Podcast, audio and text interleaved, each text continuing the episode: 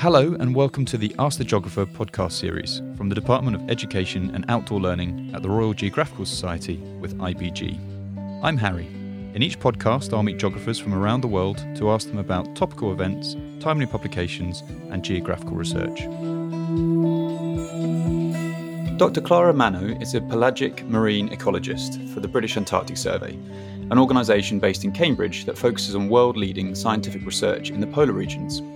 Now, I know what you're thinking what does pelagic mean? It refers to the open ocean. Clara best describes her work as a polar ecosystems based scientist and has released in this year alone academic papers on subantarctic nanoplastics, the A68 megaberg, and work on zooplankton and microplastic. Today we're going to discuss plastic in the Southern Ocean and why we should all be worried about it. For a free interactive on Antarctic microplastics, go to the Resources for Schools section of our website and search Discovering the Weddell Sea. Clara, thanks for joining us today. Thank you for inviting me, Harry. Firstly, uh, what is the problem with marine plastic? Okay, first of all, we need to think about that uh, most of the plastic that uh, have been produced and we waste at the end end up in the ocean. And that's mean that the problem of plastic in the marine ecosystem is quite a global concern. It's a problem that involves all the ocean, all the sea. In fact, what we uh, should focus is that the problem is not just a direct impact. We know very well the direct impact because we know that marine ecosystem uh, and the marine species can just get trapped inside plastic uh, fragment like plastic deck. But the problem is much more. It's not stop here. In fact, when plastic end up in the ocean, once it's there, start to degrade, start to just uh, fragment in very small piece. It is because there is a lot of weathering process. Weathering process like ultraviolet light, but also the wave the wave generates a lot of uh, fragmentation. And then plastic become more and more small in size. And probably you are familiar with the terminology microplastic or even nanoplastic that can be small that a grain of rice. So small that five millimeter when we talk about microplastic. And why they are so dangerous? Why we should concern about this small uh, fragment of microplastic? Think about that if tomorrow we decide to stop the plastic production, what's happening is that we don't get the problem solved because what is in the ocean will keep going to degrade, will keep going to fragment, it will keep going to generate micro and nano fragment. So the process of degradation will be there all the time. So it's not something that we can just resolve, just stop the production of plastic. And for clarity's sake, um, how does microplastic differ from nanoplastic and general marine plastic? Yeah, uh, the is all about the size. The fact that they are so small means that they can interact with even very small organisms. For example, zooplankton. Zooplankton, very tiny, beautiful organisms that live everywhere in all the ocean. And they can be uh, very fundamental for a marine ecosystem because they are the base of the food chain.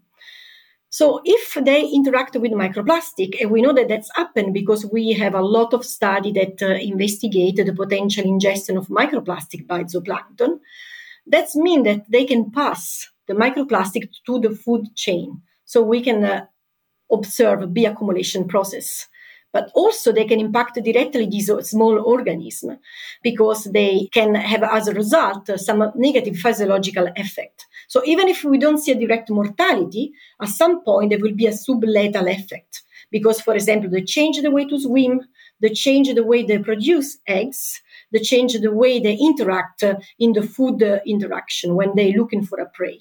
So in a long time scale, this is a big problem. If you think about that, the total mass of zooplankton is huge than the total mass of a human being. And your point there on bioaccumulation coming from or starting with zooplankton, is that the reason why coverage of Antarctic microplastic should be increased? The problem of uh, Antarctic is uh, is quite uh, huge because, as you know, Antarctic and the Southern Ocean is the most remote uh, wilderness place in the world. Now, since we have found plastic in both pole, in the Arctic and Antarctic, that means that plastic have already made the tour of the world. So it's everywhere.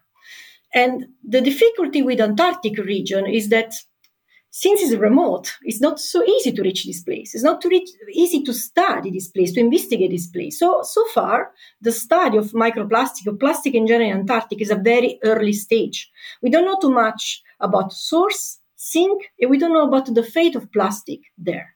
What we know is that plastic already exists in this place. And if we don't know the potential risk, because we don't have enough study, we cannot mitigate the potential impact. That's why it's very, very important to increase the coverage of study that identify potential uh, risk hotspot of impact of microplastic or plastic in this region. So it's a very remote and hostile environment, but you have managed to work there. Your recent research project took you to South Georgia, I believe, in the Southern Ocean, where you found plastic concentrations of between 4.6 and 3.2 microplastic parts per litre in freshwater lakes. Is that a lot or a little? Of course, uh, I guess that for you sounds a little bit little, but despite that uh, is a, a relative uh, big number if we think where we found this amount of plastic. And uh, another thing that we should uh, think about is that it's not just a matter of number because we're talking about Antarctica. Marine organisms in Antarctica, they are very different from organisms in the other place. That's because they don't get used to natural environmental fluctuation. They live in a very stable environment, no, no big change in temperature. Otherwise, we do not understand why climate change and global warming is going to affect this creature they don't get used to change. The temperature is pretty much similar during the year. So everything that get inside the system and generate perturbation, despite small, can generate a cascading effect. That's why, again, it's very important that we focus in this place. This small amount can be uh, relatively important. We don't know so far the threshold of toxicity of the marine organism, the main key species that live there. Another important uh, aspect is that Antarctica is a system under threat already from the um, ecosystem point of view. In fact, we know that there is a lot of climatic stressor. I already mentioned global warming, but it's also a hotspot of ocean acidification. And also other pollutants are already there. So if we think about microplastic or plastic in isolation, maybe the problem is not so relevant yet. But if we think about the combination of so many environmental stress, that can have a huge impact. And there are relevant studies that already show that the combination of microplastic with ocean acidification, for example, can increase the chance of mortality in small little creatures that live in Antarctica. And can I ask, why did you focus on freshwater lakes? And are there any uh, research projects that look at the Southern Ocean itself? Yeah, I, I didn't focus specific in the freshwater lake. This was one of my, the projects that I developed with one of my PhD students. Uh, my student spent two months around South Georgia, and he picked up a different uh, sample in different ecosystem around South Georgia, including also the fresh lake. The objective of the study was to understand if there were more uh, habitat that maybe are more at risk compared to other habitat. So it was investigating fresh lake, but also snow and also shore, open sea, etc. And uh, of course, the fresh lake was quite interesting because it was quite isolated, also relatively far away for the research base. We were quite surprised that we found microplastic there as well. And do you know how the microplastics get into freshwater lakes in South Georgia or into the water of the Southern Ocean? Uh, that's a very good question, actually. One of the main uh, things that we should address more in the future is to understand the source of microplastic. Of course, we know that there can be long distance source or short distance source. Long distance source can be just wind, seems uh, really impossible, but it's possible because, as I said, the plastic can be in very small fragment. When they're very small, they can just uh, travel very far away just because wind. And also, in addition to that, we know that plastic we know that Antarctica, despite isolated, is still a place where there are a lot of tourism, there are research station. So we can also bring a certain amount of plastic if we don't pay attention. And in addition to that, is a place where there is a lot of fishery because uh, it's a place where commercial fish is working quite a lot, especially during the winter. So it's a combination of activity that can contribute, in addition to the long-term, long distance, to this amount of microplastic. But for the moment, the source of who produced what is not clear. We need more investigation. The reason why I ask, Clara, is because I understand that in 2022, scientists found for the first time microplastics in freshly fallen Antarctic snow. How was that possible? the same reason that bring us to find microplastic in the fresh lake can explain also why we found microplastic in the fresh snow. It can be because wind, but also because maybe there is some activity, local activity that contributed to this uh, uh, amount of microplastic. But again, the message is that this system is not protected anymore. So Antarctic doesn't have a natural barrier to stop microplastic to get in. Even between current, there can be a long transport, a long distance of microplastic. Before, everybody was thinking that the Antarctic circumpolar current that go all around Antarctica can act as a physical natural barrier. But we know that this is not the case anymore. So again, in addition to wind and the local activity, also just long distance current can bring microplastic in that region. And microplastics, when they land either in snow or are carried through um, ocean currents, they can accelerate global warming. Is that correct? Particularly on the continent in the snow. I think that this uh, at this stage is just a speculation, so we can speculate about that. We are not sure. There are no data. The first data just show that there is a certain amount of plastic in the snow, and we know that, of course, if we increase the amount of anthropogenic material that can be also plastic. This will affect on the surface the ability of the snow to reflect or absorb the uh, ultraviolet light. So the energy and the temperature can change on the base of that, but we don't have result about this. So as I, as I said, it's just a speculation based on the fact that we should not expect anthropogenic particle there, not just plastic. Any kind of anthropogenic particle can change the way the system and the planet is working, including the way the planet absorbs energy and the reflect back energy. Because as you said, once upon a time it was an isolated system, and now it's no longer. Um, returning to the Southern Ocean, what is the main effect from marine plastics in water and sea ice? We've already touched on bioaccumulation, of course. Yeah, in the, the main uh, effect of uh, microplastic uh, is that uh, microplastic is so small that can sink. That's the huge difference. When we talk about a large uh, piece of plastic, they can float and we can see them floating. But if we compare the estimation of the amount of total uh, plastic that was waste in the ocean and the amount of plastic that we see on the surface of the ocean, we see that there is a big gap. No, the amount of on the surface is very low. It's one order of magnitude lower than what we waste in the ocean. That means that there is a missing piece. So what's happened to the all the plastic that get waste in the ocean? The reality is that plastic don't stay in the ocean. Most of them they just sink, and more they get small, they more they can sink. That's why microplastic, especially in the Southern Ocean, is a problem that does not affect just the surface, but all the water column, also the deep sediment. And uh, in the case of the ice, have been already proved that ice is a sink for microplastic. So plastic get accumulate there. The amount is higher than what we found in the water. That means that when ice melt, and we know that melt maybe just because the change in the season, it release a huge amount, relative high amount of microplastic compared to what we found in the water. And ice is a point of contact for a lot of organisms. A lot of organisms, they just feed under the ice. That means that is a potential bioavailable process that generates a huge interaction between organism and microplastic. So ice, it sounds like, is a really critical part of the system in Antarctica. Some of your earlier work discovered that krill, in particular, sequester carbon in not one but two ways. Could you explain how krill take carbon and uh, sequester it? Yeah, that's correct. So the, the ocean in general uh, provide us a huge ecosystem service because it's able to uptake CO2 from the atmosphere. And the way it do that is with several mechanisms that encompass biology and uh, physical process.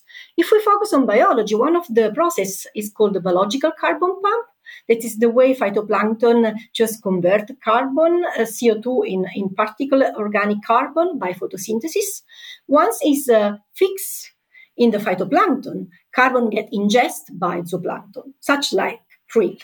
And the krill act as an elevator. They can move zooplankton from the surface to the deep ocean sediment. When zooplankton, when the carbon move from the surface to the deep ocean, it's stored. So it's not back to the atmosphere anymore. We say that the carbon gets sequestered, and that's why the ocean can, uh, in a way, mitigate climate change. In terms of uh, krill, krill do that also by uh, produce a huge amount of feces, so a huge amount of poo. And the, the feces of krill is rich in carbon. So they ingest carbon and they ingest carbon in form of feces. Feces are very heavy, they sink very fast, and they can reach quickly the sediment. So that's the mechanism that promote the CO2 transport along the water column. And then we recently discovered that in addition to the feces, also the production of uh, exuvia, that is the way they molt during the time, can uh, contribute to this export of carbon. In fact, krill during the life stage, a little bit like a snake, need to change the skin several times. So we produce and release this exoskeleton. The exoskeleton just uh, sink along the water column and bring a lot of carbon. To give you an example of how this process can be relevant from the planet Earth, uh, the, if we're thinking about the total population of krill in the Southern Ocean, they produce an amount of uh, carbon that can sink along the water column by feces that is equivalent to the CO2 domestic produced in UK. So it's a very huge number. That means that we need this system to preserve and to mitigate the climate change. How interesting. And that's so important to underscore the importance of krill uh, in the Antarctic ecosystem. Um, one of my final questions, Clara, is on Antarctica itself and how isolated it is. It's quite short. Is Antarctica still the world's last remaining wilderness, in your opinion? Despite uh, uh, what we have discussed so far, Antarctica and the Southern Ocean in general still remain one of the most pristine regions in the entire world. That means that it's uh, even more important to try to preserve this system. And uh, I want to also give a kind of uh, positive message. We learn from the past that it's possible to reverse the trend. For example, with oil spill, Oil spill was a huge problem, it's still a huge problem. But if we look to the trend in the last uh, 15 years about the amount of oil spill in the ocean, this drastically re- uh, decreased. And that's because there were very strong target action against this issue. So we can do exactly the same. We need to work together. And when I say work together, I mean work together between scientists, but also with the tourists, for example, because we know that the tourism is going to increase, and also with the fishery industry to generate a strong signal that can make the policymaker to act in a way that we can reverse the trend. And that's it's still possible because, as you said, it's still a very pristine region. Clara, thank you very much for joining us today and talking to us in such detail about the Southern Ocean. Thank you so much for inviting me. It was a very pleasure to spend this time with you. Thanks for listening. If you like this podcast, please subscribe to the Ask the Geographer podcast series on iTunes and SoundCloud.com. Be inspired and stay informed with the Society's wide range of resources, many of which are free. School membership unlocks access to other excellent resources, including online lectures and many other tailor made benefits for teachers and students. Access our resources at www.rgs.org/schools.